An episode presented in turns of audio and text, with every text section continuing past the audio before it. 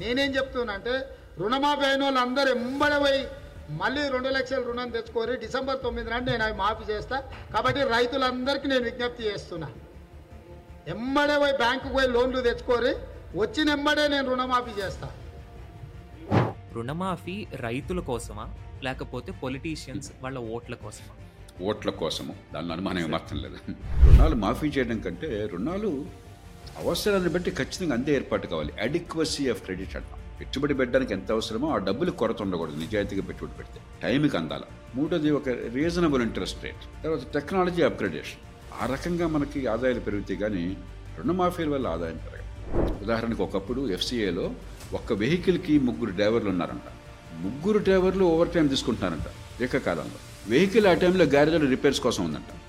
ఇదంతా కూడా ఈ దేశ ప్రజల కోసం మేము సేవ చేసామని చెప్పి నా డబ్బులు పులుసుతో కలిసిపోతాం. ఇట్లాగా ప్రజల పేరు చెప్పి భయంకరమైన అవినీతి దుబారా ఖర్చు గవర్నమెంట్లో బాగా గిరాకీ ఉన్న శాఖ ఏంటంటే ట్రాన్స్ఫర్ల పోస్టింగ్లు కావాలని సివిల్ సప్లైస్ డిపార్ట్మెంట్. ప్రజల పేరు చెప్పి విపరీతంగా లంచాలు మింగడానికి అలవాటు పడ్డ వ్యవస్థ ఆ రెగ్యులేషన్ ఉపయోగించి పేరేమో ప్రజలది. ప్రజలకి సామాన్య ప్రజలకి ఆహారం కోసం పెడుతున్నామని చెప్పని. వాస్తవానికి జరిగేదంతా ఇంత భయంకరమైన అవినీతి. ఖచ్చితంగా మళ్ళీ చెప్తున్నా రైతు కోసం డబ్బు ఖర్చు పెట్టాలా? కానీ ఉత్పాదకత పెరిగే రీతిలో ఆదాయాలు పెరిగే రీతిలో దేశానికి లాభం కలిగే రీతిలో. ఒక మూడేళ్ళ క్రితం మూడు వ్యవసాయ చట్టాలు తీసుకొచ్చారు. చాలామంది ఇప్పటికి కూడా చాలా దుర్మార్గపు చట్టాలు అని చెప్పంటారు. ఇంతకంటే పిచ్చి వాదన మరొకటి లేదు. నేను బహిరంగంగా నిర్మోహమాటంగా మళ్ళీ మడి చెప్పాను మడి చెప్పాను. ప్రకృతి శాపం వల్ల కాదు రైతుకి అన్యాయం జరుగుతుంది. పాలకుల పాపం వల్ల.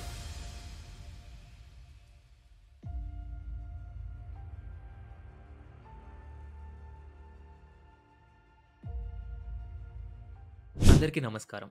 Decoding democracy with doctor JP షోకి స్వాగతం. ఈరోజు మన topic agriculture. Agriculture is the backbone of the Indian economy అని మహాత్మా గాంధీ గారు అన్నారు. మన దగ్గర కూడా ఒక మాట ఉంది తెలుగులో. రైతే రాజు అని చెప్పి. కానీ నిజంగా రైతు రాజేనా?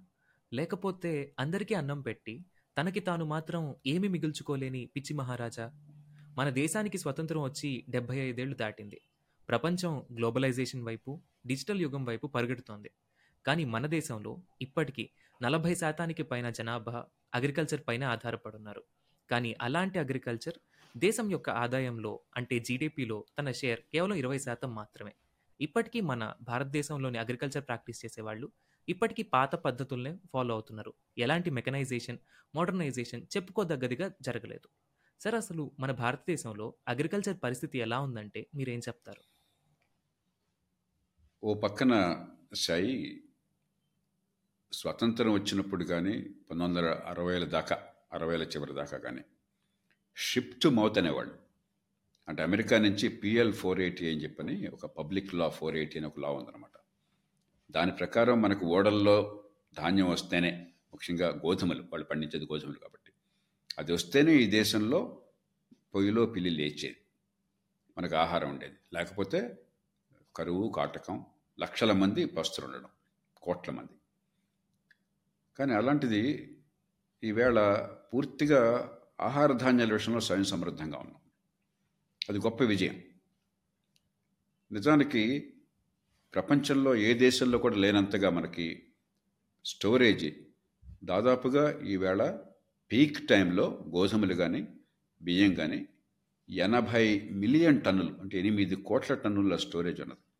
స్వతంత్రం వచ్చినప్పుడు దేశంలో టోటల్ ప్రొడక్షన్ ఫుడ్ గ్రెయిన్స్ది ఐదు కోట్ల ఇరవై లక్షల టన్ అప్పుడు టోటల్ ప్రొడక్షన్ ఎంత ఉందో ఇప్పుడు స్టోరేజ్ అంతకంటే ఎక్కువ ఉంది. ప్రభుత్వం దగ్గర నేను చెప్పేది. గవర్నమెంట్ దగ్గర పీక్ టైంలో.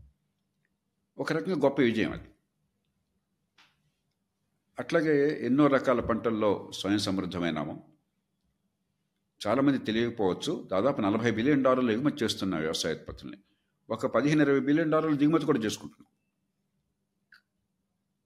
కానీ వ్యవసాయ ఎగుమతుల్లో సర్ప్లస్ ఉన్నది అంటే ఎన్ని దుర్భర పరిస్థితులు ఉన్నా కూడా ఎంత పేదరికం ఉన్నా ప్రభుత్వాలు చాలా సందర్భాల్లో రైతుల్ని ఎంత ఆక్రోశ పెట్టినా ఎంత ఇబ్బంది పెట్టినా కూడా ఈ దేశంలో రైతులు ఈ సమాజాన్ని కాపాడారు. దానిలో అనుమానం లేదు. కానీ అదే సమయంలో ఇందాక మీరు అన్నారు నిజానికి నలభై ఐదు శాతానికి పైగా పూర్తిగా వ్యవసాయం ఆధారపడే జనాభా ఇప్పటికి కూడా. గతంలో డెబ్భై శాతం దాకా ఉండి తగ్గింది నలభై ఐదు శాతానికి. కానీ వ్యవసాయం మీద వచ్చే ఆదాయం ఇరవై శాతం కూడా లేదు. కొన్ని అంచనాల ప్రకారం పదిహేను శాతమే కొన్నిటి ప్రకారం పద్దెనిమిది. కానీ క్రమక్రమంగా తగ్గుతోంది వాటా. వ్యవసాయ ఉత్పత్తి కొద్ది కొద్దిగా పెరుగుతున్నా కూడా మిగతా రంగాల్లో ఉత్పత్తి మరింత వేగంగా పెరుగుతోంది. సర్వీసెస్ సెక్టర్ కానీ కొంతమేరకు మ్యానుఫ్యాక్చరింగ్ కానీ వ్యవసాయం కంటే వేగంగా పెరగడంతో వ్యవసాయం వాటా తగ్గుతుంది. వ్యవసాయంలో దాని మీద ఆధారపడే జనం సంఖ్య తగ్గట్లేదు. శాతం కొంచెం తగ్గుతుంది. కానీ ఇప్పుడు కూడా పెద్ద దేశాల్లో మన దేశం అంతగా నలభై ఐదు యాభై శాతం వ్యవసాయం మీద పూర్తిగా ఆధారపడే జనాభా ప్రపంచంలో ఏ పెద్ద దేశంలో కూడా లేదు. వ్యవసాయంలో ఏమవుతుంది? ఎప్పుడైతే మీకు పదిహేడు పద్దెనిమిది శాతం జీడిపి నలభై ఐదు శాతానికి పంచాలో ఆ పదిహేడు పద్దెనిమిది కూడా ఈ నలభై ఐదు శాతం మందికి అందట్లా. చాలామందికి వ్యవసాయం మీద పూర్తిగా ఆధారపడకపోయిన వ్యవసాయం ఆదాయం ఉంటుంది. ఈ పద్దెనిమిది శాతం అది కూడా కలిసిపోయింది. ఉదాహరణకి మీకు ఏమైనా ఊళ్ళో పొలం ఉందనుకోండి మీకు ఒక లక్ష రూపాయలు ఆదాయం దానిలో వచ్చిందనుకోండి ఆ లక్ష రూపాయలు కూడా ఈ పద్దెనిమిది శాతంలో ఉంది. మీరు వ్యవసాయం మీద ఆధారపట్టాల. కాబట్టి వ్యవసాయం మీద ఆధారపడే నలభై ఐదు శాతానికి నిజంగా వాళ్ళకి వచ్చే ఆదాయం పద్దెనిమిది శాతం కూడా ఉండదు. ఎంత ఉందో సరిగ్గా ఎవరికి తెలియదు బహుశా పది పన్నెండు పదమూడు శాతం కావచ్చు. దాంతో ఏమవుతుంది? కేవలం వ్యవసాయంలో ఉన్న పాపానికి ఒక రైతు కానీ వ్యవసాయ కార్మికులు కానీ కుటుంబాలు మిగతా జనాభాతో పోలిస్తే వాళ్ళ తలసరి ఆదాయం చాలా తక్కువ ఉంటుంది. ఆరో వంతు ఏడో వంతు దుర్భరంగా ఉంటుంది. ప్రధానంగా దానికి కారణం గవర్నమెంట్లు. ప్రకృతి కాదు మరొకటి కాదు. ప్రకృతి ఎట్లాగో కొన్ని సమస్యలు ఉంటాయి. ఇప్పుడైతే గవర్నమెంట్ల విధానాలు రైతుకు రేటు వచ్చేట్టు కాకుండా రైతు మాటలు చెప్పి మీరు ఇందాక అన్నారు. రైతే రాజు పల్లె సేమలే పట్టుకుని ఈ డైలాగుల్లో మన మించిన వాళ్ళు ఎవరు లేరు. కానీ వాస్తవంలో మన విధానాలన్నీ కూడా రైతుని ఎట్లా దెబ్బ కొట్టాలి? రైతుకి రేటు రాకుండా ఎట్లా చేయాలి? ఇదే దీని చుట్టూ తిరుగుతున్నాయి. స్వతంత్రం వచ్చినప్పటి నుంచి ఇప్పటిదాకా కొంచెం కొద్దిగా విషయాల మార్పు వచ్చినా కూడా ఇప్పటికి కూడా మన ఆలోచనతో కూడా ఎట్లా కొట్ల రేటు తగ్గించాలి. రేటు తగ్గితే ఏమవుతుంది? రైతు నష్టపోతాడు. కాబట్టి రైతు చుట్టూ కాకుండా వినియోగదారుడి చుట్టూ తిరుగుతోంది. నష్టపోయి దగాపడ్డటువంటి వర్గాన్ని పట్టించుకోకుండా ఆ రంగాన్ని పట్టించుకోకుండా. దాంతోపాటు టెక్నాలజీలో బోల్డ్ లొసుగులు ఉన్నాయి మనకి. సరిగ్గా టెక్నాలజీ అందట్లేదు. మరి ఒక చాంతాడంత పొడుగున సప్లై చైన్ ఉన్నది. దాంతో రైతుకేమో వంద రూపాయల్లో ఇరవై ఇరవై ఐదు వస్తుంది చాలా పంటల్లో. కొనేవాడికి వంద రూపాయలు పడుతుంది. ఎనభై రూపాయలు మధ్యలో పోతుంది. వినియోగదారుడికి ధర పెరుగుతుంది రైతుకేమో ధర తగ్గుతోంది. ఇద్దరు నష్టపోతున్నారు. కాబట్టి ఇట్లాగా వ్యవసాయంలో చాలా గొప్ప విజయాలు సాధించాం. కానీ చాలా పనులు మన విధానాల వల్ల కానీ మన పద్ధతుల వల్ల కానీ కొన్ని పెట్టుబడిని ప్రోత్సహించడం వల్ల కానీ మన వ్యవసాయంలో మరింత మెరుగుదలను తీసుకోవాలి. కదా వ్యవసాయాన్ని చూడాలంటే ఈ ఒక్క మాట చివరిగా వ్యవసాయాన్ని చూడాలంటే కేవలం పంటలో వ్యవసాయం చూస్తే చాలదు గ్రామీణ ఆర్థిక వ్యవస్థను చూడాలి. గ్రామాల మౌలిక సదుపాయాలు. అక్కడ పట్టణీకరణ ఉందా? మౌలిక సదుపాయాలు ఉన్నాయా? అసలు కనీసం పిల్లలకు చదువు ఆరోగ్యం అందుతుందా? ఇప్పుడు రైతు ఒక పక్కన ఆదాయమే తక్కువ ఉంటే వివిధ కారణాల వల్ల ఉన్న కొద్ది డబ్బు కూడా పిల్లల చదువు కోసం చెప్పిన గవర్నమెంట్ స్కూళ్ళల్లో చదువు రాక శక్తికి మించి రైతు అప్పులు చేసి పిల్లలు చదువు చెప్పించాడు అనుకోండి. అయినా కూడా చదువు అందలేదనుకోండి. ఎంత నష్టపోతున్నాడు? జబ్బు చేస్తే మరి డాక్టర్ దగ్గరికి పోవాలన్నా మరొకటి కావాలన్నా వేలకు వేలు ఖర్చు అయిపోతుంది రైతుకు ఆధారం లేదనుకోండి. మన పన్నులు కడుతున్నా కూడాను. దాంతో ఏమవుతుంది? అప్పుల పాలైపోతున్నారు. కోట్ల మంది కేవలం అనారోగ్య కారణంగా అప్పుల పాలవుతున్నారు ఆస్తులు అమ్ముకుంటున్నారు. కాబట్టి గ్రామీణ ఆర్థిక వ్యవస్థను కూడా మనం చూడాలి. అది చూస్తే కానీ వ్యవసాయంలో సంక్షోభం అర్థం కాదు. కేవలం వ్యవసాయంలో సంక్షోభం అంటే పంటల విషయంలో మాత్రమే కాదు అవసరం అది కీలకమైన విషయం. దాంతోపాటు మన మీద భారం ఎంత పడుతుంది గ్రామీణ ఆర్థిక వ్యవస్థ మీద గ్రామీణ కుటుంబాల మీద? ఎంత ఇబ్బందులు పాలవుతున్నారు? ఈ మొత్తాన్ని సమగ్రంగా చూసి మన విధానాలు రూపొందించాలి. సార్ అగ్రికల్చర్ అనేది ఒక వాస్ట్ టాపిక్ కాబట్టి మనం కొన్ని టాపిక్స్ ముఖ్యమైనవి మాత్రమే తీసుకుందామని అనుకున్నాం. అందులో మొదటిది రుణమాఫీ. ఈ మధ్యకాలంలో ప్రతి ఎలక్షన్ పార్టీ ఎలక్షన్స్కి వెళుతోంది అంటే మేనిఫెస్టోలో మ్యాక్సిమం ఉండే టాపిక్ రుణమాఫీ సార్. దీనికి సంబంధించి ఒక ఒక చిన్న వీడియో కూడా ప్లే చేస్తాను సార్. రీసెంట్గా మన తెలంగాణలో ఎన్నికైన ముఖ్యమంత్రి గారు ఎలక్షన్స్కి ముందు రుణమాఫీ గురించి చేసిన స్టేట్మెంట్. అది ఒక్కసారి మీరు వినండి. డిసెంబర్ తొమ్మిది నాడు నేను రాగానే మాఫీ చేస్తాను ఇవాళ చంద్రశేఖర్ రావు ఏమనుకుంటున్నా అంటే రుణమాఫీ చేసిన ఓట్లు నాకు పడతాయని. నేనేం చెప్తున్నా అంటే రుణమాఫీ అయిన వాళ్ళందరూ అందరు ఎంబడబోయి మళ్ళీ రెండు లక్షల రుణం తెచ్చుకోరు డిసెంబర్ తొమ్మిది నాడు నేను అవి మాఫీ చేస్తా. కాబట్టి రైతులందరికీ నేను విజ్ఞప్తి చేస్తున్నా. ఎమ్మడే పోయి బ్యాంకు పోయి లోన్లు తెచ్చుకోరు వచ్చిన ఎమ్మడే నేను రుణమాఫీ చేస్తా. ఎమ్మడే బ్యాంకు పోయి రెండు లక్షలు తెచ్చుకో. సార్ అందరికీ ఉన్న డౌట్ అంటే నాకు కూడా ఉంది అందరికీ ఉన్న డౌట్ ఏంటంటే రుణమాఫీ రైతుల కోసమా లేకపోతే పొలిటీషియన్స్ వాళ్ళ ఓట్ల కోసమా? ప్రశ్నలోనే సమాధానం ఉంది. ఓట్ల కోసము దానిలో అనుమానం ఏమాత్రం లేదు. నేను పంతొమ్మిది వందల తొంభై ఒకటిలో దేశంలో తొలిసారిగా రుణమాఫీ చేశారు వ్యవసాయ రుణాలు. అప్పుడు తావు అని చెప్పి అనేవాళ్ళు ఆయన్ని దేవిలాల్ చౌదరి దేవిలాల్ హర్యానా ముఖ్యమంత్రిగా చేశాడు. తర్వాత ఆయన దేశానికి ఉప ప్రధానమంత్రిగా వ్యవసాయ మంత్రిగా చేశాడు. మొట్టమొదటి రుణమాఫీ ప్రకటించారు. హర్యానాలో మొట్టమొదటి రాష్ట్రంలో చేశాడన తర్వాత దేశంలో వీపీ సింగ్ ప్రభుత్వంలో గట్టిగా చేశాడు ఎనభై తొమ్మిది తొంభైలో. ఆ నేపథ్యంలో నేను సహకార బ్యాంకులకు ఎండీగా ఆంధ్రప్రదేశ్లో నేను బాధ్యత స్వీకరించాను రుణమాఫీ వల్ల ఆనాడు బ్యాంకుకి తిరిగి వచ్చిన డబ్బు వంద రూపాయలు అప్పిస్తే ఎనిమిది రూపాయలు తిరిగి వచ్చేది. అంటే తొంభై రెండు రూపాయలు బయట ఉండిపోయినాయి. బ్యాంకులు ఖాయిలా పడ్డాయి. దాంతో ఈ బ్యాంకులు జాతీయ స్థాయిలో బ్యాంకుకి పెద్ద ఎత్తున రుణపడినాయి. దాంతో డబ్బులు రావడం ఆగిపోయింది. ఇక రైతుకు మళ్ళీ అప్పు పొట్టు అనే పరిస్థితి లేదు. రుణమాఫీలో సమస్యలు ఏంటంటే చాలామంది అర్థం చేసుకోరు. కొంచెం లోతుగా అర్థం చేసుకోవాలి. వంద మంది రైతులు ఉంటే అసలు బ్యాంకుల నుంచి రుణాలు వచ్చేది ముప్పై నలభై మందికి మాత్రమే. అంటే అరవై డెబ్భై మందికి బ్యాంకుల నుంచి రుణాలు పుట్టవు. అయితే కమిషన్ ఏజెంట్ దగ్గర హెచ్చు వడ్డీలు అప్పులు తీసుకొస్తాడు. లేకపోతే ఊళ్ళో ఉన్న వడ్డీ వ్యాపారి. లేకపోతే మరొకళ్ళు ఇన్ఫార్మల్ క్రెడిట్ అంటాం. అంటే బ్యాంకుల నుంచి ఈ వ్యవస్థల నుంచి కాకుండా రూపాయికారికి అప్పు తీసుకునేది. మరి అప్పు తీసుకున్నప్పుడు తిరిగి చెల్లిస్తాడని గ్యారంటీ లేదు. అక్కడ ప్రభుత్వానికి ఉన్న లేకపోతే బ్యాంకుకు ఉన్న వసతులు లేవు. రిస్క్ ఎక్కువ ఉంది. కాబట్టి వాళ్ళు ఏం చేస్తారు? రిస్క్ ఎక్కువ ఉన్నప్పుడు వడ్డీలు ఏం చేస్తారు? పెంచేస్తారు. ఇప్పుడు చిన్న చిన్న తోపుడు బడుతూ అమ్ముకునేవాడు ఉదాహరణకి రోజుకు రెండు వేలే అవసరం కావచ్చు. చాలాసార్లు ఏమవుతుంది తెలుసా? ఆ రెండు వేల రూపాయలకి ఒక రోజుకి రెండు వందల రూపాయలు వడ్డీ తీసుకుంటారు. ఒక రోజుకి. రెండు వేలు మీకు లోన్ కావాలంటే అసలు వాడు రెండు వందలు మినహాయించుకుని పద్దెనిమిది వందలు ఇస్తాడు సాయంత్రం రెండు వేలు కట్టాలి మీరు. అది ఎక్స్ట్రీమ్ కేసు కావచ్చు కానీ రుణం ఎప్పుడైతే బ్యాంకుల నుంచి లభించదో పూర్తిగా ఆ డబ్బులు ఇచ్చేవాడి చేతుల్లో ఉన్నారు. వాడిని కొట్టిన ప్రయోజనం ఇచ్చేవాడు వాడు నా డబ్బు అండి మరి ఆ డబ్బు పోతుంది.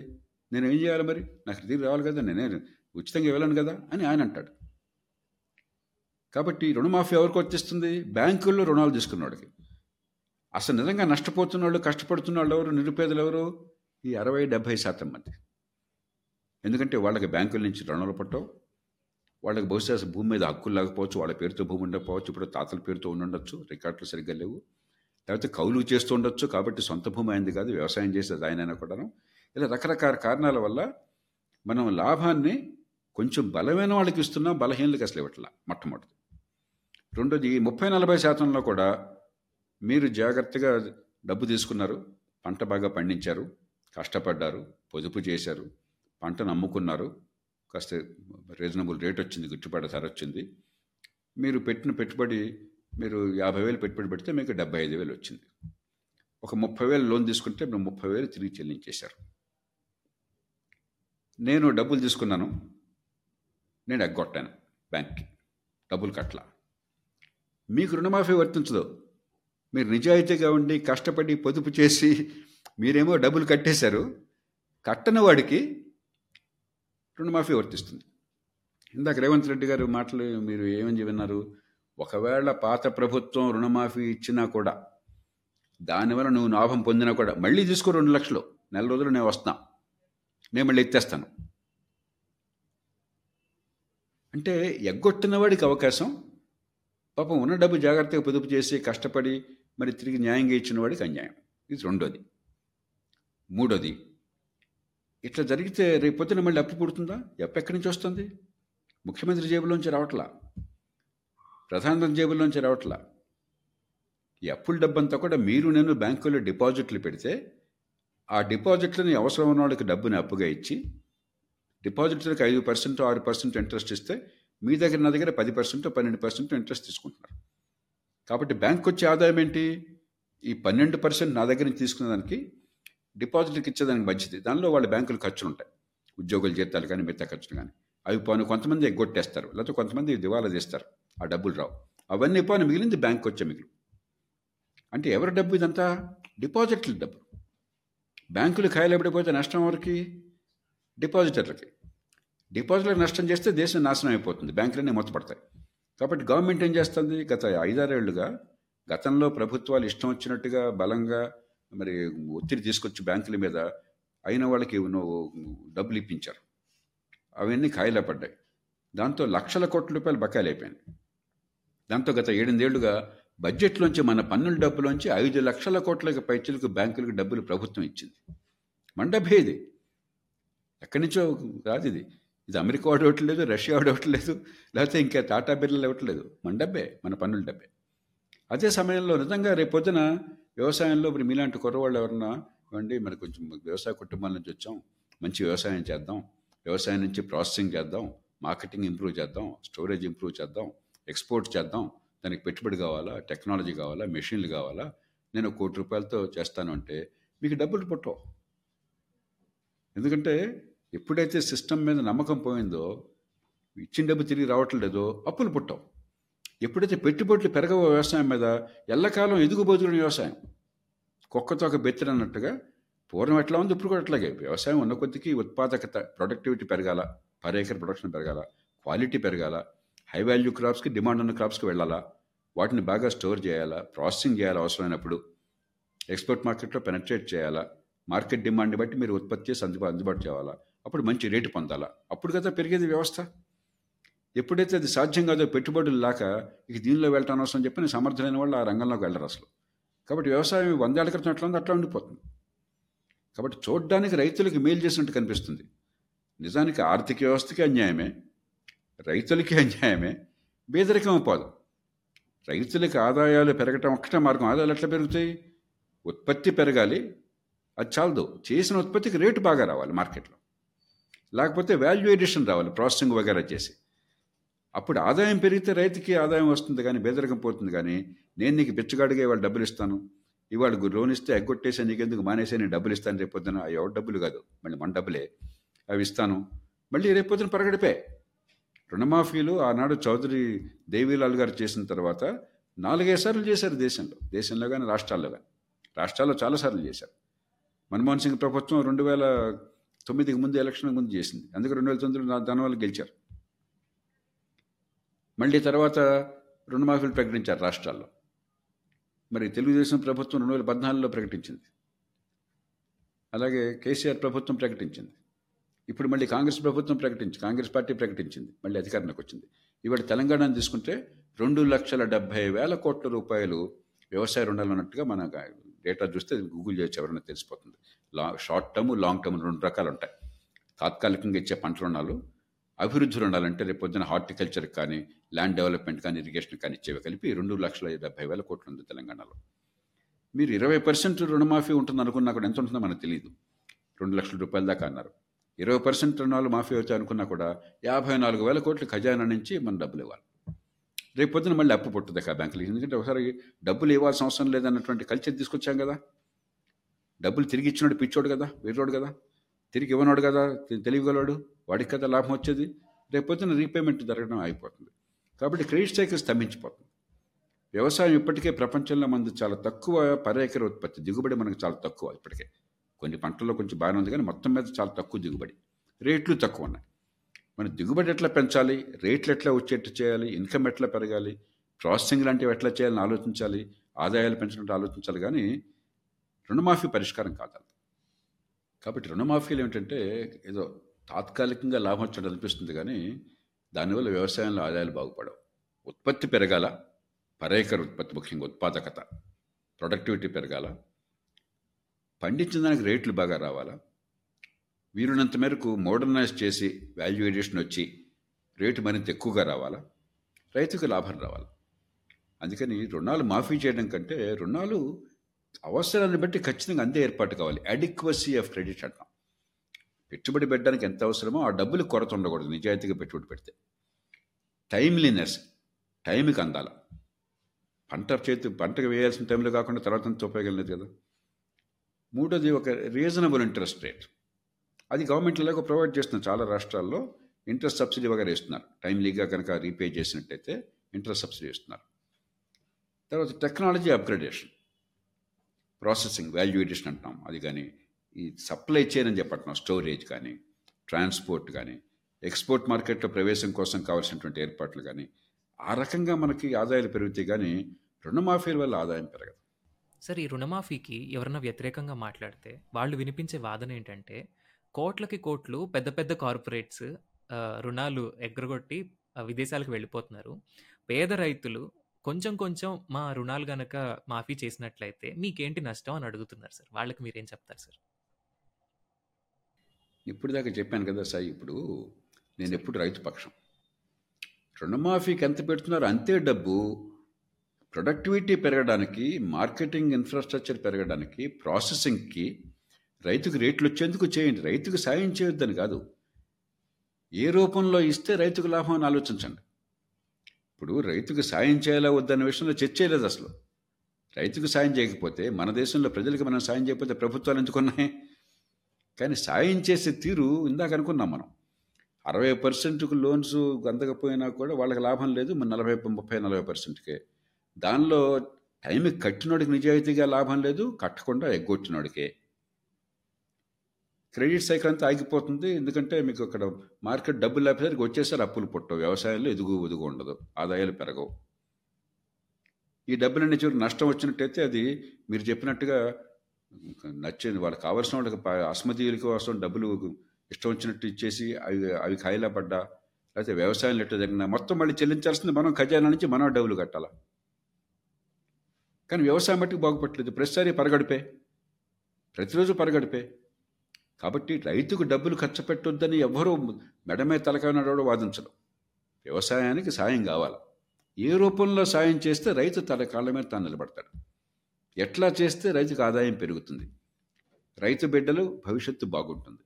ఒక బేదరికంలో ఉన్న రైతులు మధ్యతరగతికి ఎగువ తరగతికి పుట్టేస్తారు అట్లా ఆలోచించాలి.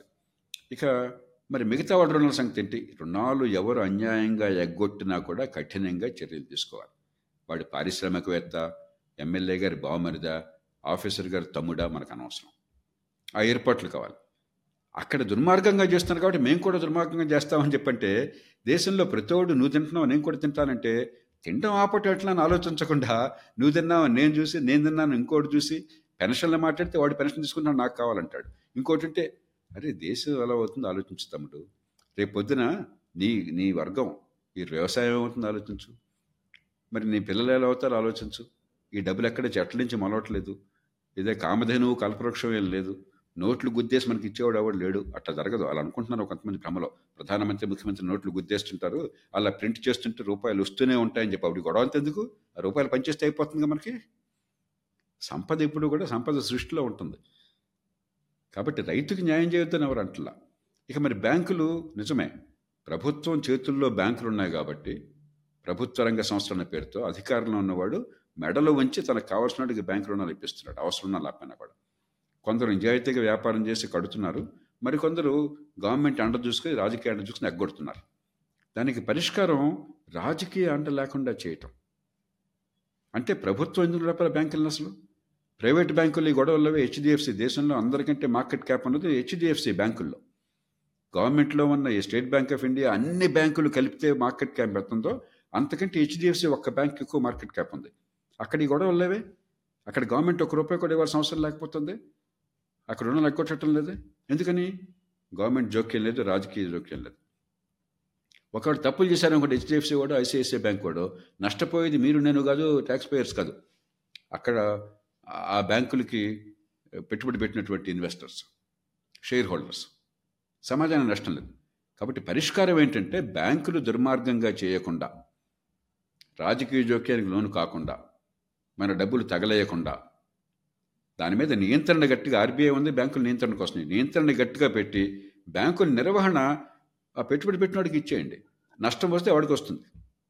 మనకు రాదు. ఆ పరిష్కారం ఆలోచించకుండా వాడు తినేస్తున్నాడు దాన్ని నాపం. వీడు తినేయాలా దీన్ని నాపం. మరో దాన్ని తినేయాలా కానీ బతుకు మాత్రం బాగుపడదు. దేశం ఇట్లానే ఉంటుంది.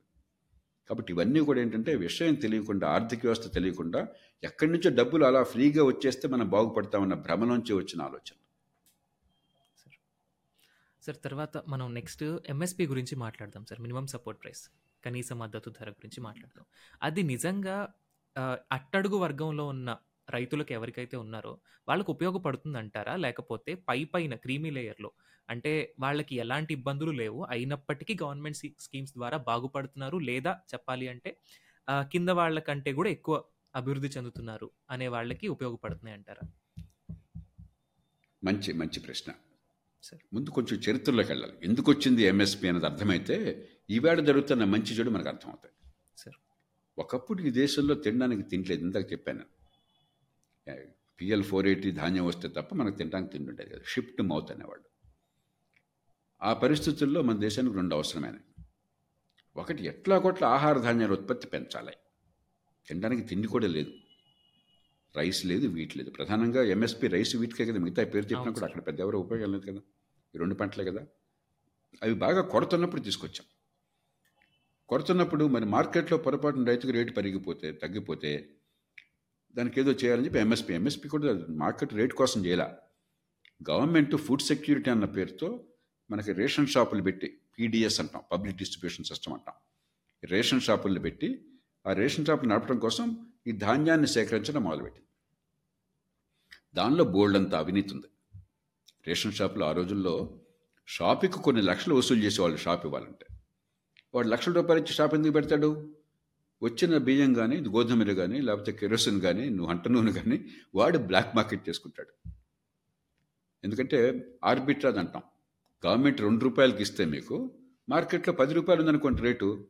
ఈ రెండు రూపాయలకి వినియోగదారుడికి ఇచ్చే బదులు మార్కెట్‌లో తొమ్మిది రూపాయలకి అమ్ముకున్నాడు అనుకోండి వాడికి ఏడు రూపాయలు లాభం వస్తుంది కదా! వ్యవస్థ అంతా దాని చుట్టూ తిరిగింది. అందుకోసం చెప్పని డిఎస్ఓని సివిల్ సప్లైస్ ఆఫీసర్‌ని పోస్ట్ చేయాలని చెప్పంటే ఆ రోజుల్లోనే లక్షల రూపాయలు, కోటి రూపాయలు లంచం ఉండేది ఒక జిల్లాకి. గవర్నమెంట్‌లో బాగా గిరాకీ ఉన్న శాఖ ఏంటంటే ట్రాన్స్‌ఫర్‌ల పోస్టింగులు కావాలని civil supplies department. Civil supplies vigilance కావచ్చు, ఫుడ్ ఇన్స్‌పెక్టర్‌గా కావచ్చు, మరొకటి కావచ్చు, మరొకటి కావచ్చు. అంటే ప్రజల పేరు చెప్పి విపరీతంగా లంచాలు మింగటానికి అలవాటు పడ్డ వ్యవస్థ ఇది. ఆ రెగ్యులేషన్ ఉపయోగించి. అందుకోసం పేరేమో ప్రజలది. ప్రజలకి సామాన్య ప్రజలకి ఆహారం కోసం పెడుతున్నామని చెప్పని. వాస్తవానికి జరిగేదంతా ఇంత భయంకరమైన అవినీతి. కానీ ఆ సిస్టమ్ నడపడం కోసం అని చెప్పని మరి గవర్నమెంటు సేకరించాల్సి వచ్చింది. మీరు రేషన్ షాపులకు బియ్యం ఇవ్వాలంటే మరి బియ్యం మీరు సేకరించాలి కదా! లేకపోతే ధాన్యం సేకరించాలి కదా! దానికోసం ఫుడ్ కార్పొరేషన్ ఆఫ్ ఇండియా అని మరొకటి మరొకటి పెద్ద తతంగం. అక్కడ బోలెడంత అవినీతి మళ్ళీ. ఇంత అంత కాదు. ఉదాహరణకు ఒకప్పుడు ఎఫ్సిఏలో ఒకసారి ఒక చిన్న ఉదంతం చెప్తాను. చిన్న ఎగ్జాంపుల్. ఒక్క వెహికల్‌కి ముగ్గురు డ్రైవర్లు ఉన్నారంట.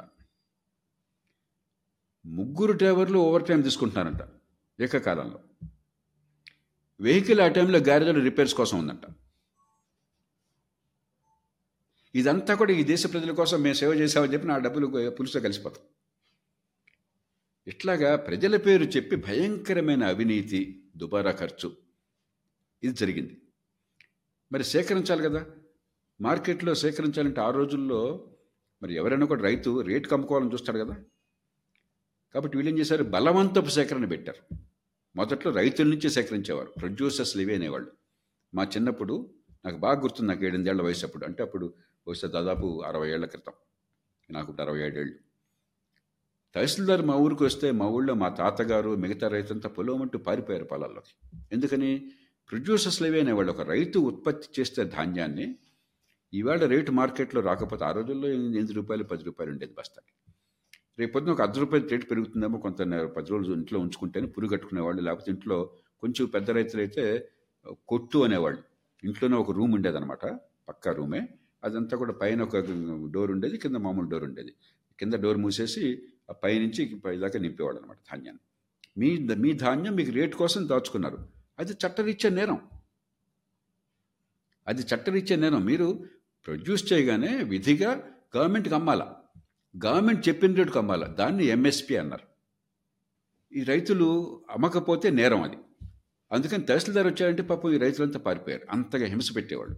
ఆ తర్వాత మరి రైతులతో చాలా ఇబ్బందిగా ఉంది. వాళ్ళు ఇంతమందిని గొడవ చేస్తే రాజకీయంగా మనకి ఇబ్బంది అవుతుందని చెప్పని మిల్లర్స్ లెవీ అన్నారు. ఎందుకంటే మనకి వరి పంట మిల్లింగ్ చేయకుండా మనం తినలేం కదా! వడ్డని బియ్యంగా మార్చాలి కదా! కాబట్టి భారం అంతా మిల్లర్స్ పెట్టి మిల్లర్స్ వ్యాపారం కూడా చేయడం మొదలెట్టారు. వాళ్ళు కొనేవాళ్ళు కేవలం మీకు మిల్లింగ్ చేయడం కాకుండా వాళ్ళు ధాన్యాన్ని కొని వాళ్ళు మిల్లింగ్ చేసి ఆ బియ్యాన్ని అమ్మేవాళ్ళు. లేదా కొంత ధాన్యాన్ని అమ్మేవాళ్ళు. మిల్లర్స్ లెవీ అన్నారు. వీళ్ళ దగ్గర నుంచి సేకరించాలంటే ఏం చేశారు మరి బలవంతపు సేకరణ ఇది. బాబు మేము మార్కెట్లో అమ్ముకుంటాం మార్కెట్లో రేటు ఉందంటే కాదు కాదు మాకు అమ్మాల్సిందే అని ఈ లెవీ కోసం ఎంఎస్పి పెట్టారు. ఈ ఎంఎస్పి ఎప్పుడు కూడా మార్కెట్లో రేటు కంటే తక్కువ ఉండేది. మార్కెట్లో ఆ రోజుల్లో యాభై రూపాయలు ఉందనుకోండి బస్తా. లెవీ నలభై రూపాయలు ఉండేది. కాబట్టి బలవంతంగా ఏడుస్తూ అమ్మేవాళ్ళు. నేను కలెక్టర్గా ఉన్నప్పుడు అందరూ వచ్చి రైతులు మిల్లర్స్ అంతా మొదలుపెట్టుకునేవాళ్ళు సార్ మరి ఎంఎస్పీ మమ్మల్ని బలవంతం పెడుతున్నారు సార్. కనీసం ఎంఎస్పీకి మేము గవర్నమెంట్కి ఇస్తే వెంటనే ఎంత అయితే గవర్నమెంట్కి ఇచ్చారో అంత మార్కెట్లో అమ్ముకోవచ్చు అని చెప్పి ఒక నిబంధన ఉండేది. మార్కెట్లో అమ్మాలంటే మళ్ళీ గవర్నమెంట్ పర్మిషన్ కావాలి. వాడి కాగితం కావాలి. నా దగ్గర నుంచి మొదలుపెట్టుకున్నవాడు ఆ కాగితాలు తొందరగా ఇప్పించండి సార్. దానికోసం మళ్ళీ లంచాలు అడుగుతున్నారు సార్. నష్టానికి అమ్ముతున్నాం సార్ గవర్నమెంట్కి. ఆ పైన ఈ కాగితం ఇవ్వడానికి మళ్ళీ లంచం అడుగుతున్నారు సార్. మేము ఎలా బతికేసారని అడిగాడు అందుకే నేను ప్రకాశం జిల్లా కానీ తూర్పుగోదావరి జిల్లాలో కానీ మిల్లర్స్కి ఏ న్యాయ అన్యాయం జరగకుండా ప్రభుత్వానికి ఏ ఇబ్బంది లేకుండా టైమ్లీగా వాళ్ళ నుంచి ఇక్కడ ప్రొక్యూర్మెంట్ రావటము వెంటనే వాళ్ళకి పర్మిట్ ఇవ్వటము అమ్ముకోవడానికి వాళ్ళు మార్కెట్లో అమ్ముకోవటము కనీసం బతకడానికి ఇబ్బంది లేకుండా చేశాం అంటే ఆనాడు ఎంఎస్పి మార్కెట్ రేట్ కంటే తక్కువ ఉండేది. అందరం నాతో సహా గొడవ పెట్టేవాళ్ళం. ఏమయ్యా మార్కెట్లో రేటు ఉంటే ఎంఎస్పి మీరు తక్కువ చేసి బలవంతంగా వసూలు చేయటం ఎంఎస్పి పెంచండి అని చెప్పాను. ఏమైంది? ఒక పదిహేడు పద్దెనిమిది ఏళ్ళ క్రితం రెండు వేల నాలుగు నుంచి కొంచెం ఆర్థిక వ్యవస్థ బాగుపడటం వాజ్పేయి గారి పుణ్యం అని ఆర్థిక వ్యవస్థ బాగుపడటం మొదలెట్టింది. మన్మోహన్ సింగ్ గారి ప్రభుత్వం ఆర్థిక వ్యవస్థ బాగుంది. ఆ రోజుల్లో గ్రోత్ బాగుండేది. రైతులకు అన్యాయం జరుగుతోంది. ఎంఎస్పి పెంచాలని చెప్పని ప్రతి ఏడాది కొంత పెంచుతూ వచ్చారు. కాలక్రమేణా ఏమైంది? మార్కెట్లో అవసరాన్ని మించి బియ్యము గోధుమలు ఉత్పత్తి అయిపోయింది. ఒక్కసారి మీ కుటుంబం కానీ నా కుటుంబం కానీ మీరు కానీ ఒకప్పుడు ఇంత అన్నం తినేవాడు జనాభా విపరీతంగా పెరుగుతూ ఉండేది. ఇప్పుడు మనందరం కొద్ది కొద్ది తింటున్నాం అన్నం. నాలాంటి వాళ్ళం అయితే అన్నం మానేసాం అసలు. మేమంతా ఈ మిల్లెట్స్ కానీ లేకపోతే ఓట్స్ కానీ ఇవి తింటున్నాం. ఆరోగ్య కారణాలుగా ఇతర కారణాలుగా. అన్నం తినేవాళ్ళు కూడా తక్కించారు. అన్నం బదులు పళ్ళు కూరగాయలు మరి పప్పులు తర్వాత పాలు గుడ్లు మాంసం చేపలు. పౌష్టికాహారం కావాలంటే ఇవన్నీ కావాలి కదా. కాబట్టి ఆహారపు అలవాట్లు మారినాయి. ఉత్పత్తి ఏమో పెరుగుతూ వచ్చింది. మనకొక ఎక్కడన్నా కొద్దిగా నీళ్ళు వచ్చినాయంటే బాగుపడింది లేకపోతే ఏదో ప్రాజెక్ట్ వచ్చిందంటే ఫస్ట్ మనం అంతా వరేసేస్తున్నాం. అది చాలా గొప్ప అంటున్న భావంతో. ఎంఎస్పీ ఏమో మార్కెట్ కంటే పెరిగింది. ఒకప్పుడు తక్కువ ఉండేది మార్కెట్ కంటే పెరిగింది. అంటే మార్కెట్ అంటే ఏంటి అర్థం? మార్కెట్లో డిమాండ్ని బట్టి ప్రైస్ ఉంటుంది. సప్లైని బట్టి ప్రైస్ ఉండదు. మీకు ఉత్పత్తి ఎక్కువయ్యి డిమాండ్ తక్కువ ఉంటే ప్రైస్ తగ్గుతుంది. ఉత్పత్తి తక్కువయ్యి డిమాండ్ ఎక్కువ ఉంటే ప్రైస్ పెరుగుతుంది. మీరు ఉల్లిపాయలు చూసినా టొమాటో చూసినా రైస్ చూసినా అంతే. కానీ రైస్ ఏమైంది? ఉత్పత్తి పెరుగుతూ ఉంది డిమాండ్ లేదు ప్రైస్ పడిపోతాం మనం ఏం చేస్తున్నాము? అదే టైంలో మార్కెట్లో డిమాండ్ లేని వస్తువుకి ఎంఎస్పిని మరీ పెంచేసేసి మార్కెట్ కంటే ఎక్కువ రేట్ ఇచ్చేసి ఒకప్పుడు గవర్నమెంట్ వద్దు మారో మీరు కొనొద్దు మేము మార్కెట్లో అమ్ముకుంటామంటే వాళ్ళు అలో చేయలేదు. ఇప్పుడు మన గవర్నమెంట్ అనుకుంటే నేను కొంటారా చేస్తారా ఎక్కువ ధరకని గౌరవపడుతున్నాం. ఆ డబ్బులు ఎక్కడి నుంచి వస్తున్నాయి? మళ్ళీ మన పన్నుల డబ్బులనుంచి వస్తున్నాయి. ఆ ధాన్యం ఏమవుతుంది? దాన్ని తినేవాడు లేడు. ఎందుకంటే ధాన్యం డిమాండ్ లేదు దానికి. రెండు జరుగుతున్నాయి. అయితే కుళ్ళిపోతా ఉంది. చాలా కాలం పాటు గోడౌన్లు కూడా లేక ఆ ధాన్యం కుళ్ళిపోతా ఉంది. లేకపోతే రెండు రూపాయలు మీకు మార్కెట్లో ఇస్తారు. ఎవరినైనా అడగండి. ఆంధ్రప్రదేశ్ అడగండి తెలంగాణ అడగండి కర్ణాటక అడగండి తమిళనాడు అడగండి ఉత్తరప్రదేశ్ అడగండి. రెండు రూపాయలకో రూపాయికో ఆ రాష్ట్ర ప్రభుత్వ నిర్ణయాన్ని బట్టి ఢిల్లీ నుంచి మూడున్నరకో ఐదు రూపాయలకో అంత వస్తుంది. కొందరికి రెండు మూడు రూపాయలకు వస్తుంది. దాన్ని ఇక్కడ మళ్ళీ ప్రజలకు ఇంకో రూపాయి తగ్గించి ఇచ్చే ప్రయత్నం చేస్తున్నారు ఇస్తున్నారు. ఇవ్వగానే నూటికి డెబ్భై మంది నాకు రెండు రూపాయలకు వస్తే నేను దాన్ని పది రూపాయలకు అమ్మేసుకుంటున్నాను. నాకు లాభమేగా? దేశానికి ముప్పై రూపాయలు పడింది అది. దేశానికి ఈ రూపంలో ఈ ధాన్యానికి ముప్పై ఐదు రూపాయలు పడింది నలభై రూపాయలు పడింది. కానీ నా వరకు వచ్చింది రెండు రూపాయలకి వచ్చింది. నలభై రూపాయలు మీరు ఖర్చు పెడితే నాకేం కావాలి? నాకు అనవసరం అది. నేను రెండు రూపాయల నుంచి పదికో పదిహేనుకో అమ్మితే నాకు లాభం. ఆ పది రూపాయలు కొన్నాడు ఏం చేస్తున్నాడు మళ్ళీ? వాడు మళ్ళీ మిల్లర్ ద్వారానో లేదా ఆయన మిల్లర్ అయ్యిండో మళ్ళీ ప్రొక్యూర్మెంట్కి మళ్ళీ తీసుకెళ్తున్నాడు. మళ్ళీ అమ్ముతున్నాడు ఈ ఫుడ్ కార్పొరేషన్కి. మళ్ళీ ముప్పై రూపాయలకి ఎంతకో ఆయన దగ్గర కొంటున్నాం మనం. ఆ ముప్పై మళ్ళీ నలభై రూపాయలు అవుతుంది. ట్రాన్స్పోర్ట్ స్టోరేజ్ ఇవంతా కూడా పెట్టి. మళ్ళీ నలభై రూపాయలు నాకు మళ్ళీ రెండు రూపాయలకి వస్తుంది. నేను మళ్ళీ దాన్ని పన్నెండు రూపాయలకు అమ్ముతున్నాను. మళ్ళీ ఆయన పోయి ముప్పై ఐదు రూపాయలకు అమ్ముతున్నాడు. మనం ఏమంటున్నాం? ఇది చాలా పర్ఫెక్ట్గా ఉంది. ఇంకా నువ్వు పెంచుతూ ఉండు ఎంఎస్పి ఇంకా సేకరణ చేసి చేస్తూ ఉండు. నేను అవసరం లేకపోయినా వరి పండిస్తూనే ఉంటాను. ఎక్కడో ఒక అద్భుతమైన పరిష్కారాన్ని దేవుడు చూపెడతాడు. ఏడాదికి రెండు లక్షల కోట్ల రూపాయలు పోతుంది దీనివల్ల. ప్రస్తుతం పోతున్న డబ్బు రెండు లక్షల కోట్ల రూపాయలు ఏడాదికి. రెండు రెండున్నర లక్షల కోట్ల రూపాయలు. ఎవడు దేశంలో ఎవరికి ప్రయోజనం లేదు. ఊరికే ఆ రీసైక్లింగ్లో పోతుంది. కాబట్టి ఎంఎస్పి అన్నది పరిష్కారం కాచాలి. ఎంఎస్పి వల్ల ఏమవుతుందంటే ఏ పంటలకి గిరాకీ ఉందో ఏ పంటలు అవసరం ఉందో అవి పండించట్లా. ఏ పంటలు అవసరం లేదో వాడు విధిగా హై రేటు కొంటున్నాడు కాబట్టి దాని పక్కకి మనం పంపిస్తున్నాం. దాంతో మీరు ఒకసారి చూడండి. ఒక పక్కన గోధుమను వరి ఇందాక నేను చెప్పినట్టుగా ప్రపంచంలో హైయెస్ట్ సర్ప్లస్ మన దేశంలో ఉంది. కానీ చాలా అవసరమైనటువంటివి పప్పులు మాంసకృతులు వెజిటేరియన్స్కి మనకి మాంసాహారం వచ్చేది మనకి ప్రోటీన్స్ వచ్చేది పప్పుల నుంచి. పప్పులు ఇండియా బిగ్గెస్ట్ ఇంపోర్టర్. అలాగే మరి కొంచెం మామూలు బియ్యము గోధుమ తర్వాత మనకు కావాల్సింది నూనెలు కావాలి. ఎక్కువ నూనె తింటే అనారోగ్యమైనా కూడా నూనె కావాలి కదా లేకపోతే అసలు మీరు ఏ పని కూరలు వంటలేరు కదా. ఏ పని కూరగాయలు ఉంటారు పిండి వంటకాలు ఉంటాయి ఏ సాధ్యం కాదు. వంట నూనెలో మనం అగైన్ బిగ్గెస్ట్ ఇంపోర్టర్ ప్రపంచంలో. చాలా పంటలు మనకు అవసరమైనవి డిమాండ్ పెరుగుతుంది విపరీతంగా. ఉత్పత్తి లేదు రేట్లు పెరిగిపోతున్నాయి. మాంసం ఈవేళ ఆరు వందల రూపాయలు కేజీ ఉంది. చికెన్ రెండు వందల యాభై మూడు వందల రూపాయలు కేజీ ఉంది. పళ్ళు కూరగాయలు వంద రెండు వందలు మూడు వందల రూపాయలు అవుతున్నాయి. కేజీకి. ఎందుకని? డిమాండ్ ఉంది సప్లై రావట్లా. కాబట్టి ఎంఎస్పి అన్నది దీర్ఘకాలంగా పరిష్కారం కాదు. మన డబ్బులన్నీ పోతాయి దేశానికి నష్టం చేకూరుతుంది ఖజానా పోతాయి. రైతులకి మేలు జరిగినట్టు కనిపిస్తుంది కాగితం మీద. వాస్తవానికి మన బతుకులే బాగుపడం ఇంతకాలం ఎంఎస్పి ఇచ్చాం కదా ఎల్లకాలం రైతులు ఇట్లా ఎందుకున్నారు మరి? ఎక్కడ మార్కెట్లో డిమాండ్ ఉందో ఎక్కడ రేట్ వస్తుందో ఆ పంటలకు వెళ్ళేట్టుగా మన ప్రోత్సాహం ఉండాలి. అక్కడ మనకి టెక్నాలజీ వగేరా ఉపయోగించి ప్రొడక్టివిటీ ఉత్పత్తి పెరగాలి. అక్కడ మార్కెట్లో రేటు బాగా వచ్చే ఏర్పాట్లు ఉండాలి. నాకు ఆదాయాలు పెరగాలి.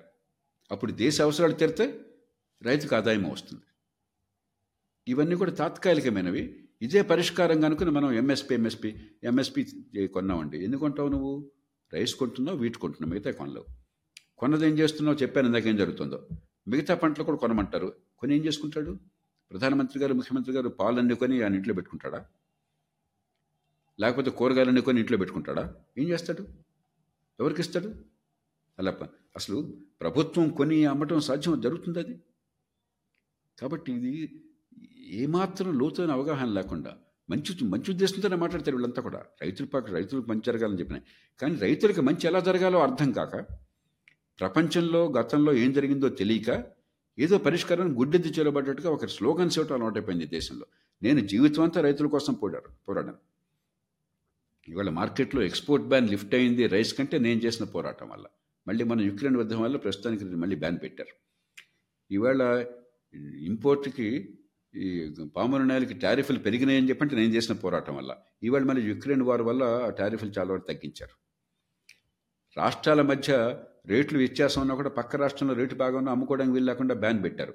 ఆ బ్యాన్ పోయి దేశమంతా ఒక మార్కెట్ కొందంటే నేను చేసిన పోరాటం వల్ల.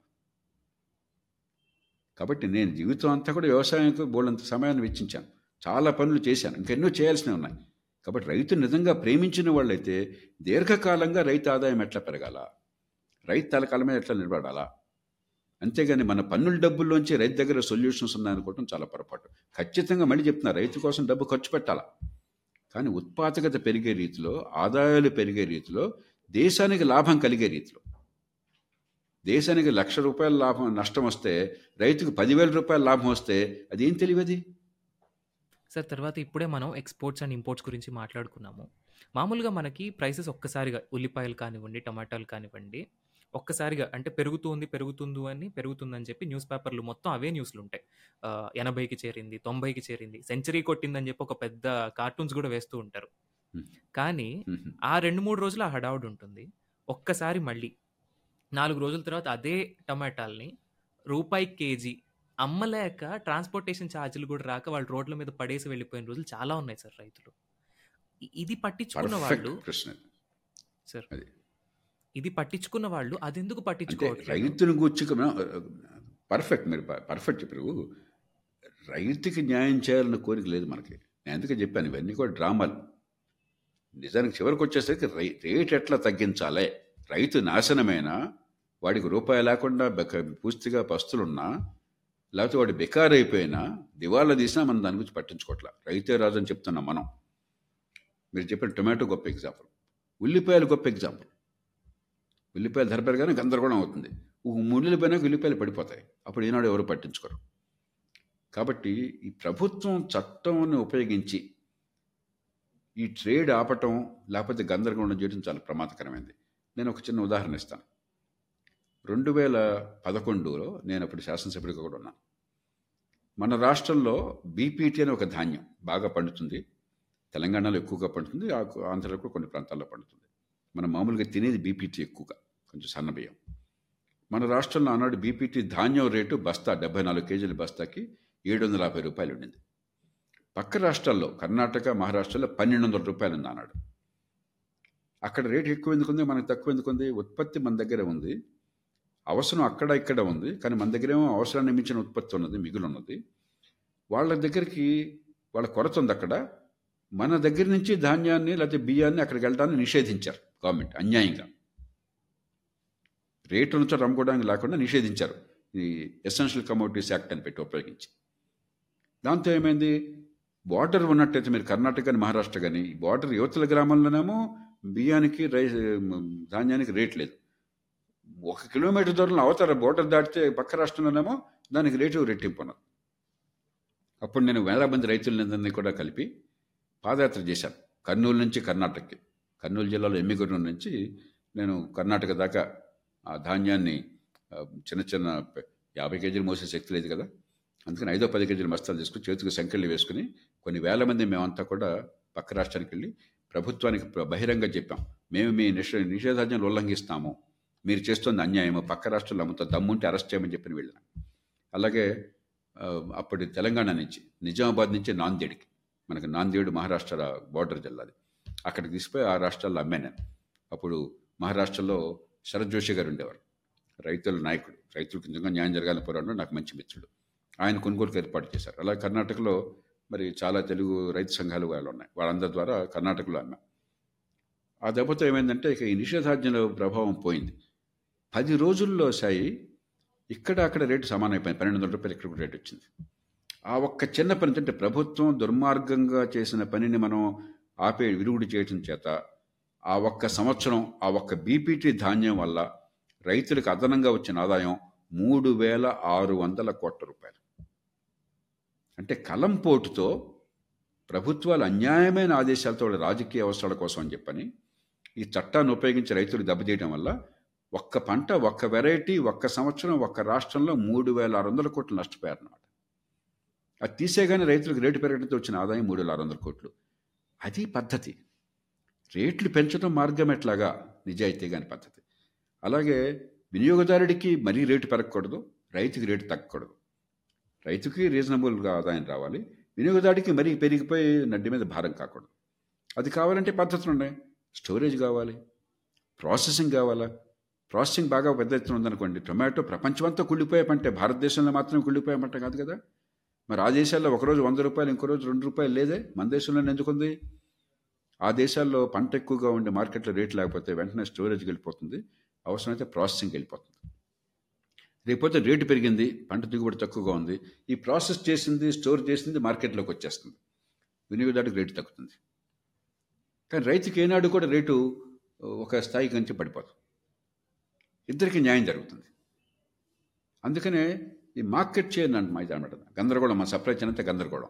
రిటైల్ చైన్స్ ఉన్నాయనుకోండి లేకపోతే ప్రాసెసింగ్ బాగా ఎంకరేజ్ చేసాం అనుకోండి హై క్వాలిటీ స్టోరేజ్ ఉందనుకో ఇండియా మొత్తంలో ప్రాసెసింగ్ మూడు శాతం ఫుడ్స్ కూడా లేదు. మూడు శాతానికి కూడా లేదు. స్టోరేజ్ దేశంలో పది శాతానికి కూడా లేదు. ఏ ఆరేడు శాతానికి కూడా లేదు. ఈ డబ్బులన్నీ కూడా ఈ స్టోరేజ్ పెంచండి. లేకపోతే ప్రైవేట్ స్టోరేజ్కి మీరు ప్రోత్సాహం చేయండి. ప్రాసెసింగ్కి ప్రోత్సాహం చేయండి. రిటైల్ చైన్స్కి ప్రోత్సాహం చేయండి. ఆర్థిక వ్యవస్థ పెరుగుతుంది. లక్షల మందికి ఉద్యోగాలు వస్తాయి. ఆదాయాలు పెరుగుతాయి రైతుకి రేట్ వస్తుంది వినియోగదారుడికి అన్యాయం జరగకుండా ఉంటుంది.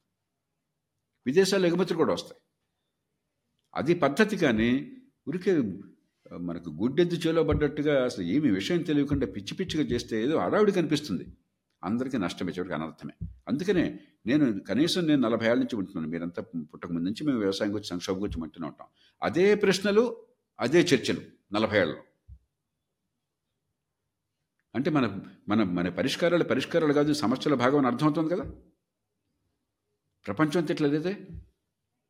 అక్కడ వ్యవసాయం ఉంది వాళ్ళకి సమస్యలు ఉన్నాయి అక్కడెక్కడ ఇలా లేదే? సార్ ఎందుకు జరగట్లేదు సార్? అంటే పొలిటీషియన్స్ కావాలని చెప్పి వాళ్ళ ఐదేళ్ళ టర్మ్ కోసం ఇట్లా చేస్తున్నారా? లేకపోతే ప్రజల్లో అవేర్నెస్ క్రియేట్ అవ్వట్లేదా? అంటే ఎడ్యుకేషన్ అనేది వస్తుంది జనాల లోపలికి అంతకు ముందున్నట్లు లేరు. కానీ ఇప్పటికీ ఎందుకు ఇలా జరుగుతుంది?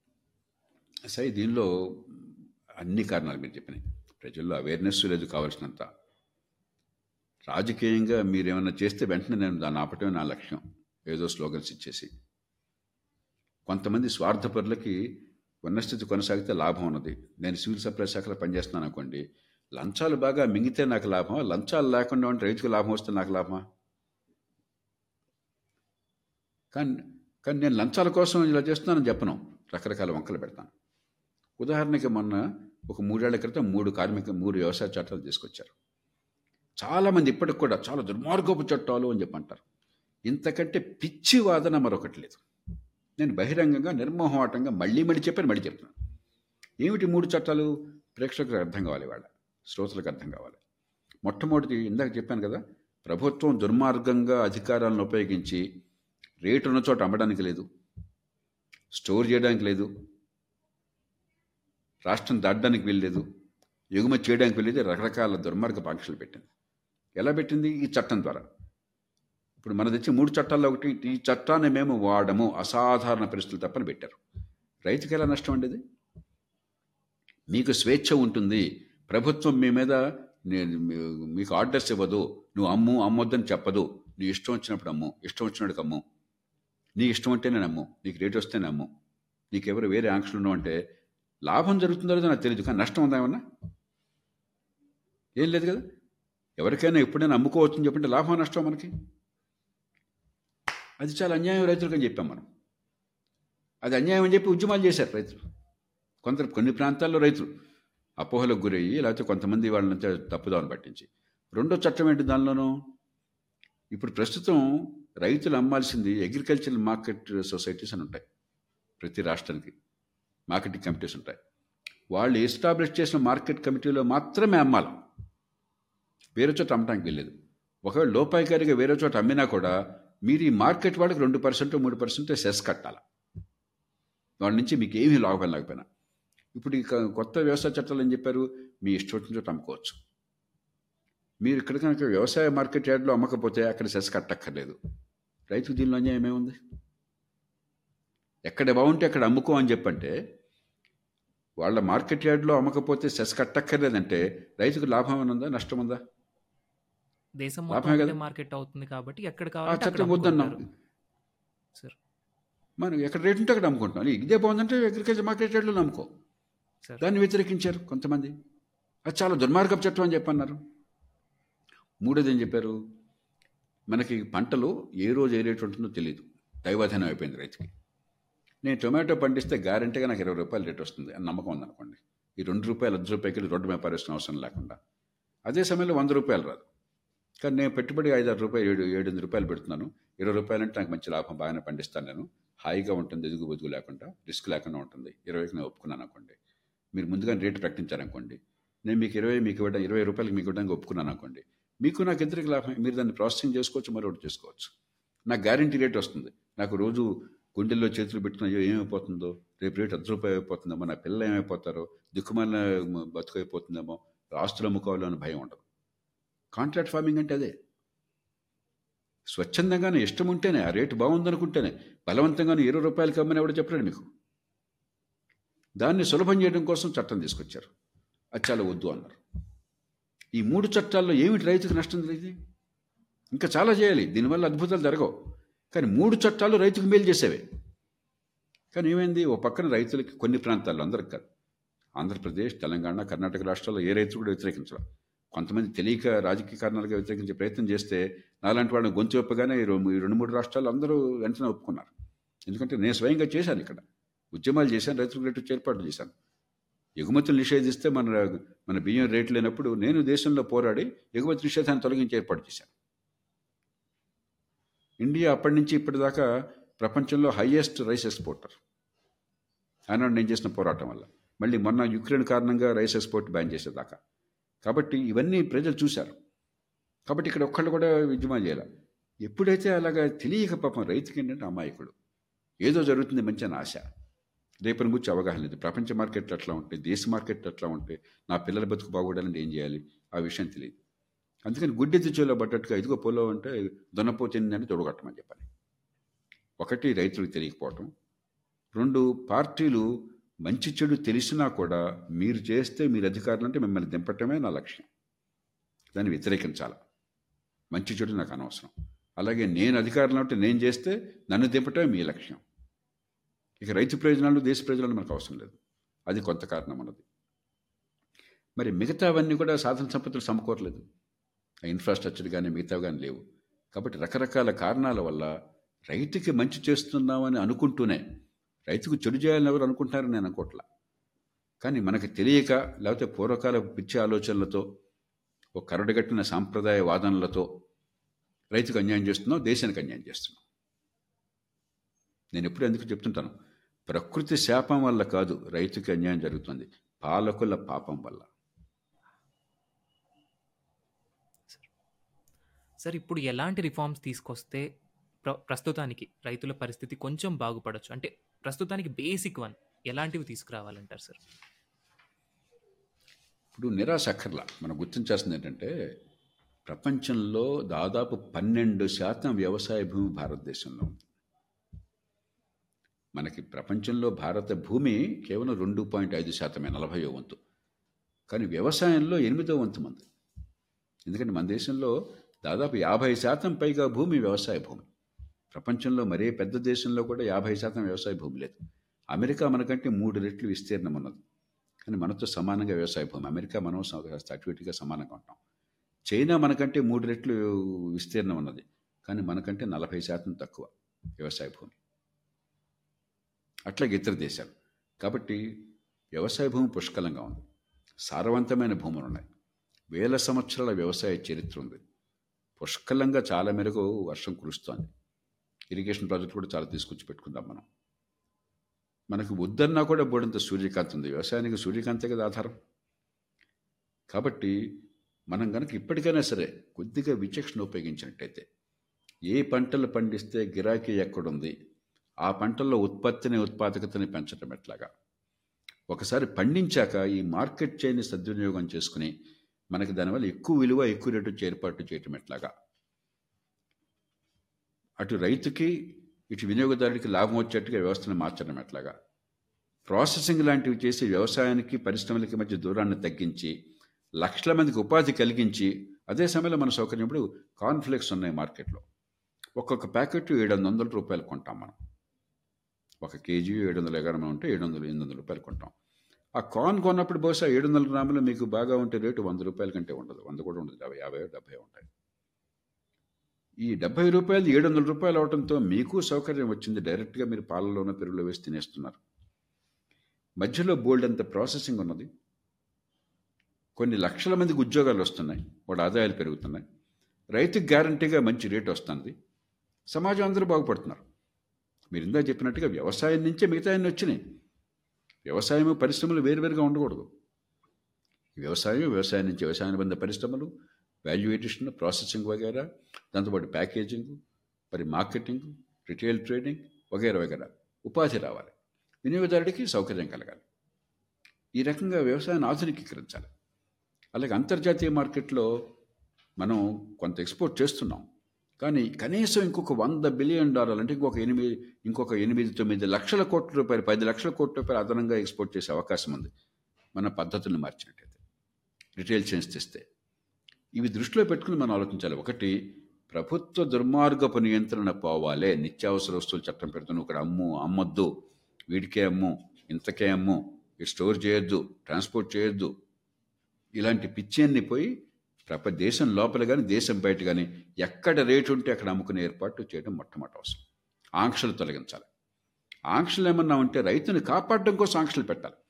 ఇతర దేశాల చూద్దాం వంట నూనె ఉంది. ఇండియా బిగ్గెస్ట్ ఇంపోర్టర్ వంట నూనెలో మలేషియాలోను ఇండోనేషియాలోను చాలా తక్కువ ధరకు వృద్ధి వృద్ధి చెందుతున్న వివిధ కారణాల వల్ల వాళ్ళు అదే పనిగా తీసుకొస్తే తక్కువ రేటుకి ఇక ఇండియాలో వంట నూనె ఉత్పత్తి కాదు. ఈ దేశంలో రెండు కోట్ల డెబ్బై లక్షల మంది రైతులు వంట నూనె ఉత్పత్తి చేస్తున్నారు. రెండు కోట్ల డెబ్బై లక్షల మంది రైతులు. అంటే వాళ్ళ మీద ఆధారపడి పది కోట్ల మంది జనాభా ఉన్నారు. రెండోది నూనె వంట నూనె చాలా ముఖ్యమైన పంట. నిరంతరం దిగుమతుల మీద ఆధారపడితే దేశం పరాధీనం అయిపోతుంది. కాలక్రమేణా మన ఉత్పత్తి పెరగదు దిగుమతులు వద్దని అంటల్లా కానీ ప్రొటెక్షన్ ఇవ్వండి రైతు. ఇక్కడ ఉత్పత్తి పెంచడానికి ఉత్పాదకతకి ప్రొ- ప్రొటెక్షన్ ఇవ్వండి. వాడికి కొంచెం ప్రైస్ ప్రొటెక్షన్ కొంతకాలం ఇచ్చి టారిఫ్లు పెట్టండి. అది అందుకే నేను పోరాడి ఆ ఇంపోర్ట్ మీద డ్యూటీలు పెట్టించాను. మళ్ళీ మన తాత్కాలికంగా ఎత్తేసారు కాబట్టి ఆంక్షలు ఏమన్నా ఉంటే రైతుకు అనుకూలంగా ఉండాలి కానీ రైతుకు వ్యతిరేకంగా ఉండకూడదు. ఇది దేశం లోపల వాణిజ్యం కావచ్చు దేశం బయట వాణిజ్యం కావచ్చు. ఇక రెండోది వ్యవసాయాన్ని ఆధునికీకరించాలని చెప్పంటే ఈ పిచ్చి పాత పద్ధతులు ఎంఎస్పి ఈ ఈ సాంప్రదాయకాలపు ఆలోచన ఉన్నాయి? ఈ స్లోగన్ ఇది ఆలోచన వాడి స్థానంలో ఉత్పాదకత పెరగటం ఎట్లాగా రేటు రావటం ఎట్లాగా విధానాలన్నీ దాని చుట్టూ ఉండాలి. ఉత్పాదకత ఏంటి? పర్ ఏకర్ దిగుబడి ఎంత? రేట్ వస్తే ఆదాయం. అంతే కదా? నేను పెట్టిన పెట్టుబడి ఎకరాకి యాభై వేలు ఉంటే లక్ష రూపాయలు వస్తే యాభై వేలు లాభం వచ్చింది. లక్షన్నర వస్తే లక్ష రూపాయలు ఆదాయం వచ్చింది. కాబట్టి నాకు చేసిన ఉత్పత్తి మీద ఆదాయం పెరిగేందుకు ఏర్పాట్లేంటి? సార్, ఇక మూడోది- చేస్తున్నందుకు ఒక్క నిమిషం సార్. ఈ పాయింట్ ఒక్క మాట అడుగుతాను. ఈ- ఈ మధ్య కాలంలో పొలిటీషియన్స్ ఇస్తున్న స్లోగన్ ఏంటి అంటే మేము ఫార్మర్స్ ఇన్కమ్ని డబల్ చేస్తాం. రైతుల ఇన్కమ్ని ఆదాయాన్ని డబల్ చేస్తాం డబల్ చేస్తాం అంటున్నారు. నిజంగా డబల్ అవుతుందంటారా? అంటే ఇప్పుడు మీరు చెప్పారు ఎలా అవ్వాలి అని. కానీ వాళ్ళు అలా చేస్తున్నారు అంటారా చేయడం లేదు. కొన్ని పనులు అప్పుడప్పుడు చేస్తున్నారు. కానీ మొత్తం మీద ఒక ఒక వ్యూహాత్మకంగా ఆదాయాలు పెరిగే ఏర్పాటు జరగటంలా. ఉదాహరణకి నేను చిన్న ఉదాహరణ ఇస్తాను. మన ఆంధ్రప్రదేశ్ తెలంగాణ ప్రజలకు తొలికి అర్థమవుతుంది. మనకి మూడు పంటలు తీసుకోండి. ఈ మూడు కూడా కుళ్ళని పంటలు. కుళ్ళే పంటలు ఇందాక చెప్పాను. టొమాటో కానీ ఇంకోటి కానీ ఏం చేయాలో మనం చెప్పాం. సప్లై చైన్ కానీ ప్రాసెసింగ్ కానీ వగేరా కానీ. కుళ్ళని పంటలు ఉన్నాయి. పత్తి ఉంది. పత్తి కొళ్ళదు కదా? మిర్చి ఉంది. మిర్చి కుళ్ళదు పసుపు ఉంది. పసుపు కాస్త ఉడకబెట్టి స్టోర్ చేస్తే కొళ్ళదు కానీ రేట్లు ఒక సంవత్సరం ఇక్కడ ఉంటుంది ఇంకో సంవత్సరం ఇక్కడ ఉంటుంది. దానికి ఏం చేయక్కర్లా? స్టోరేజ్ గోడౌన్స్లో ఏర్పాటు చేసి అక్కడ సరసమైన ధరకు రైతుకు స్టోర్ చేసిన ఏర్పాటు చేసి మరి ఇప్పుడు పంట రేట్ వచ్చేదాకా స్టోర్ చేసుకున్నాను నాకు మరి ఆదాయం కావాలి కదా? స్టాక్ ఉంది కదా మీ స్టాక్ గోడౌన్ నిల్వ ఉంది కదా ప్లెజ్ లోన్ అంటాం. అంటే స్టాక్ ఉంది కాబట్టి దాన్ని కుదువ పెట్టి ప్లెజ్ లోన్ ఇస్తే నాకు ఇంట్లో తినడానికి మళ్ళీ పంటడానికి డబ్బులు ఉంటాయి. గ్యారంటీగా ఏడాదికో ఆరు నెలలకో లేకపోతే రెండేళ్ళకో రేటు మళ్ళీ బ్రహ్మాండంగా పెరుగుతుంది. ఈ చిన్న పని చేయమనండి. ఈ గోడౌన్లు పెట్టి ఫ్రిడ్జ్ లోన్లు ఇంత ఇంకేం చేయకర్లా ఆదాయం మూడు రెట్లు అవుతుంది ఆ పంటకి. ఇప్పుడేమవుతుంది? అది ఏర్పాటు లేకపోయేసరికి చాలా కనీస ధరకి తెగ నమ్ముకోవాల్సి వస్తుంది మార్కెట్లో. అందుకని వ్యవసాయంలో ఒక మాట చెప్తారు. అమ్మపోతే అడివి కొనపోతే కొరివి. డిస్ట్రెస్ సేల్ మార్కెట్లో సర్ప్లస్ ఉన్నప్పుడు రేట్లు ఉన్నప్పుడు అమ్ముకోవాల్సి వస్తుంది కాబట్టి డబ్బులు లేక నాకు ఆదాయం రావట్లా. కొన్నవాడు ట్రేడర్ తెలియగలవాడు వాడు స్టోర్ చేసుకుంటే ఒక రెండేళ్ళ సంవత్సరం తర్వాత వాడికి పది రెట్ల ఆదాయమో ఐదు రెట్ల ఆదాయమో వస్తుంది. ఈ ఒక చిన్న పని చేస్తే దీనిలో ఎక్కడ ఎవరికి నష్టం లేదు. రైతు రెంట కడతాడు. మీరు ధర్మంగా చేస్తే. మరి ప్లెజ్ లోన్ ఇస్తే మీ స్టాక్ ఉంది కాబట్టి ఆ లోన్ ఎక్కడికి పోయేది కాదు. ఊరికే ఫ్రీకి ఇవ్వట్లే మీరు లోన్ సెక్యూరిటీ ఉంది. స్టాక్ ఉంది అక్కడ. ఇంత పసుపు ఉంది ఇంత మిర్చి ఉంది ఇంత కాటన్ ఉంది. రేపు పొద్దున్న రేటు గ్యారంటీ పెడితే మనకు తెలుసు మన సైకిల్ సెట్ అన్న మనందరికీ తెలుసు. బ్యాంకుకి లాభం స్టోరేజ్ పెట్టిన వాళ్ళకి లాభం ప్రభుత్వం పెడితే ప్రభుత్వానికి లాభం రైతుకి లాభం. వ్యవసాయ ఆదాయం పెరుగుతుంది. చిన్నది. దాని గురించి మాట్లాడుతున్నారా ఒకళ్ళనా? చేశారా? ఎనిమిది శాతం స్టోరేజ్ కూడా లేదు భారతదేశంలో పంటకి. అట్లాగే నీకు ఇందాక చెప్పాను మీరు మీకు ఎకానమీస్ ఆఫ్ స్కేల్ కావాలి. మీకు ఆధునిక వ్యవసాయం మంచి టెక్నాలజీ కావాలా? అలాగే బాగా మార్కెటింగ్ చేయగలగాల? ప్రాసెసింగ్ వగైరా చేయాలా? కొత్త పద్ధతులు ప్రవేశపెట్టాలా? ఎక్స్పోర్ట్ మార్కెటింగో లేకపోతే ఇంకోటో మార్కెటింగ్ని పెనట్రేట్ చేయాలా?